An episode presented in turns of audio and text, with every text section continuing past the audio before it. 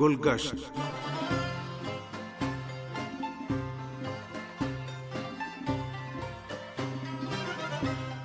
عزیز سامعین، پروگرام گلگشت کے ساتھ حاضر خدمت ہیں۔ مظفر ذکی کا سلام قبول فرمائیں۔ ہم صوبہ تہران کی سیر جاری رکھتے ہوئے آپ کو ایران کے قومی عجائب گھر کے پہلے حصے سے متعارف کراتے ہیں، جو ماقبل تاریخ اور قدیم ایران کے دو شعبوں پر مشتمل ہے۔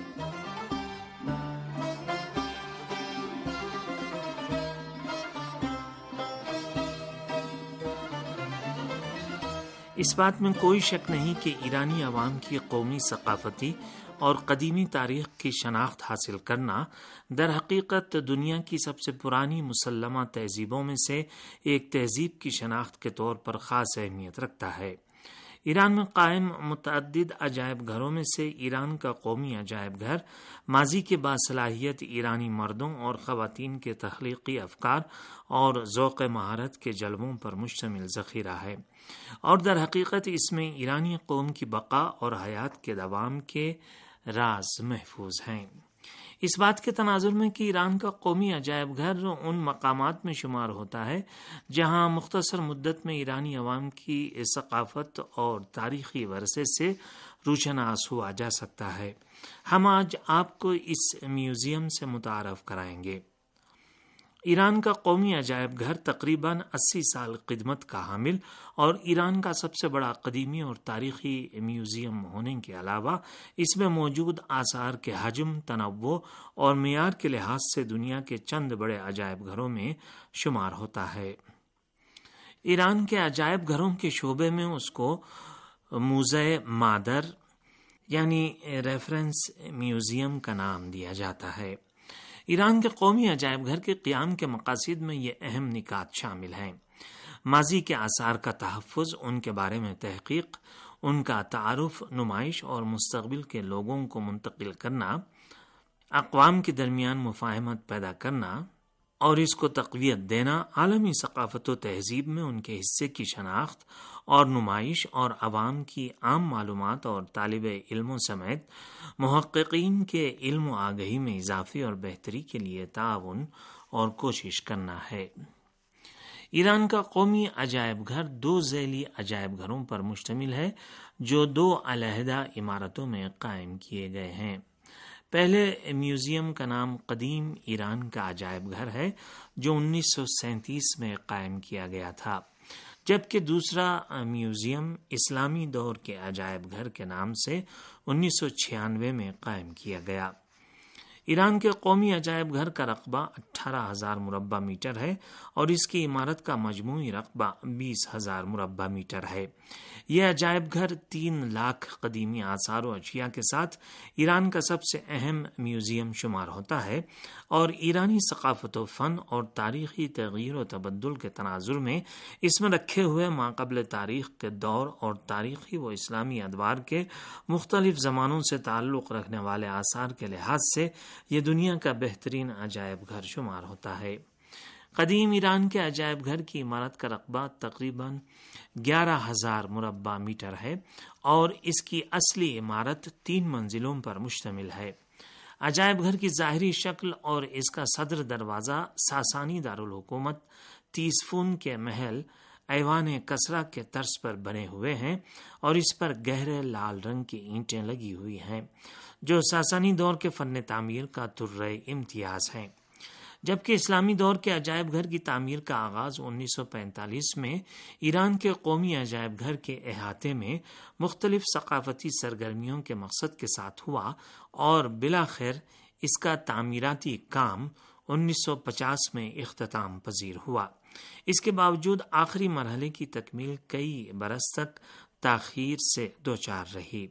یہ میوزیم چار منزلوں میں دس ہزار مربع میٹر کے مجموعی رقبے پر بنا ہوا ہے اور اس کا افتتاح انیس سو چھیانوے میں ہوا۔ اس کی دو منزلوں کا تعلق آثار قدیمہ کی نمائش کے لیے مخصوص ہے، جبکہ باقی دو منزلوں میں ذیلی سرگرمیوں کے لیے سہولتیں فراہم کی گئی ہیں۔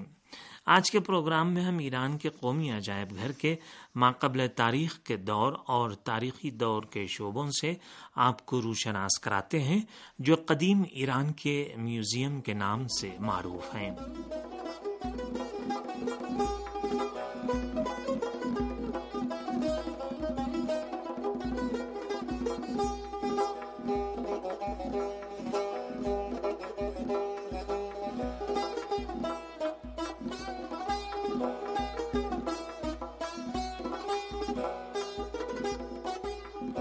قدیم ایران کے عجائب گھر کے ماقبل تاریخ کے شعبے کے ثقافتی اور فنی آثار پتھر کے دور یا غذائی اشیاء ذخیرہ کرنے کے زمانے کے ابتدائی اوزار سے شروع ہو کر لوہے کے دور یا سلسلہ ہائے حکومت کے آغاز کے زمانے تک انسان کے زیر استعمال رہنے والے اوزار و آلات پر ختم ہوتے ہیں۔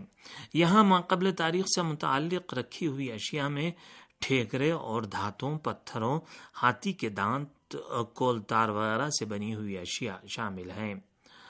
جو آثار قدیمہ کی علمی کھدائیوں یا اتفاقی طور پر ایران کے ماقبل تاریخ سے متعلق احاطوں سے ملی ہیں۔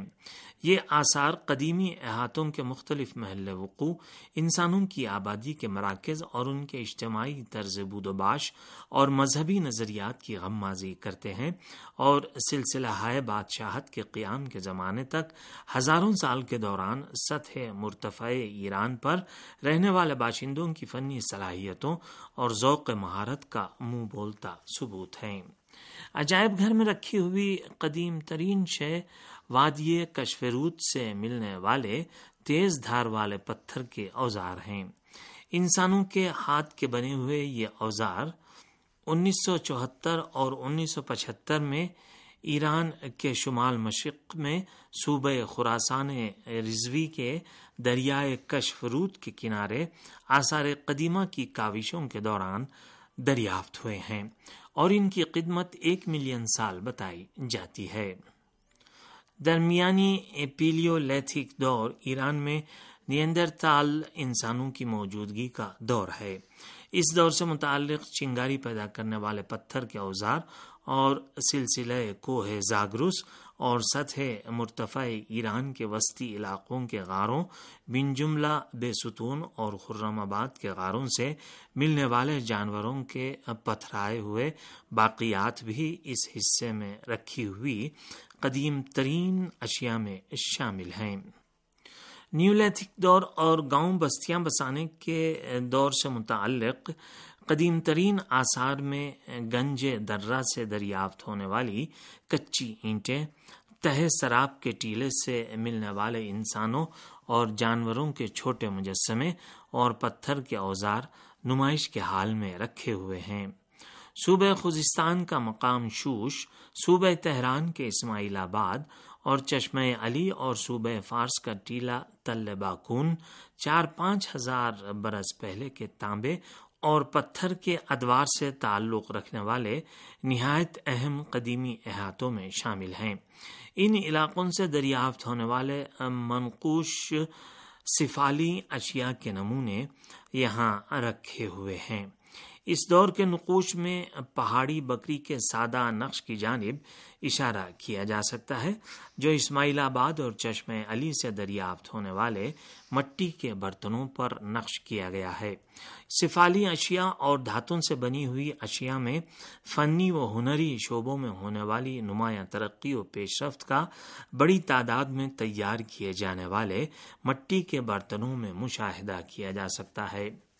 شوش کی عبادت گاہ چگا زمبیل سے دو ہزار سال قبل مسیح کے اواخر یعنی ایلامی دور سے متعلق دریافت ہونے والے آثار اور ایک ہزار سال قبل مسیح کے دور سے تعلق رکھنے والے آثار جو آذربائیجان کے علاقے حسنلو، تہران اور قزوین کے درمیان واقع علاقے خوروین کردستان کے علاقے زیویہ اور گیران کے تاریخی ٹیلے مارلیک سے ملنے والی اشیاء بھی بہت اہم تاریخی آثار میں شمار ہوتی ہیں۔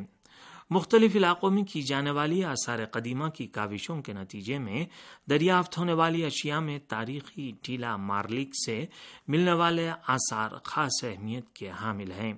یہ مجموعہ زیادہ تر استقبالیہ مقاصد کے لیے استعمال ہونے والے اور مذہبی اہمیت کے حامل ضرور کے علاوہ باورچی خانے میں استعمال ہونے والے برتنوں، جنگی ساز و سامان، زیورات اور انسان اور جانوروں کے مجسموں پر مشتمل ہے۔ مارلک سے دریافت ہونے والی سنہری اشیاء میں مختلف اندازوں میں بنے ہوئے پیالے، کٹورے، جام، گلاس اور پائپ کی مانند کے برتن شامل ہیں۔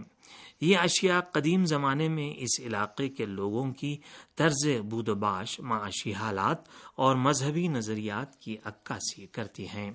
ان اشیاء میں مارلک کا شوہر آفاق سنہری جام بھی شامل ہے، جس کا تعلق دو ہزار سال قبل مسیح کے دور اور ایک ہزار سال قبل مسیح کے دور کے اوائل سے ہے۔ اس پر پروں والی گائے کے نقوش کندہ ہیں۔